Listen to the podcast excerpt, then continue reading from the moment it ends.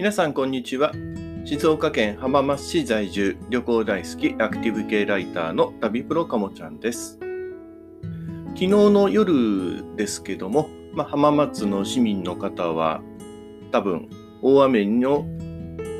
まあ、洪水の、うん、川の氾濫の危険性かな？のアナウンスというかあれが携帯で流れてきてであれすごい大きな音で鳴るもんですから、まあ、皆さんびっくりするんじゃないかなと思うんですけども、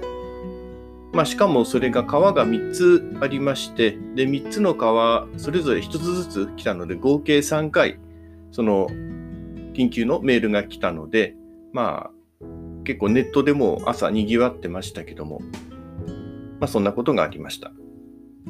まあ、私の家でもあの母親がもう当然寝て,、まあ、寝ていたんですけどももう確か24時前ぐらいかなのところで3回もピピなって目もう目が覚めてどうすりゃいいみたいな感じであの自分の部屋のところにやってきたんですけどもまあ昨日の時はそんなに、まあ、雨強かったんですけどももうそろそろ雲が抜けてきそうだなっていう感じだったんで、まあ、とりあえず電源切っときゃいいんじゃないのぐらいな感じであのやってときました。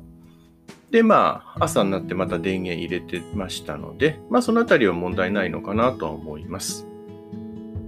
まあ、ちなみに私の場合は格安 SIM を使っているものですからえ、そういったものが実は入ってこないんですね。なので全然気がつかなかったです。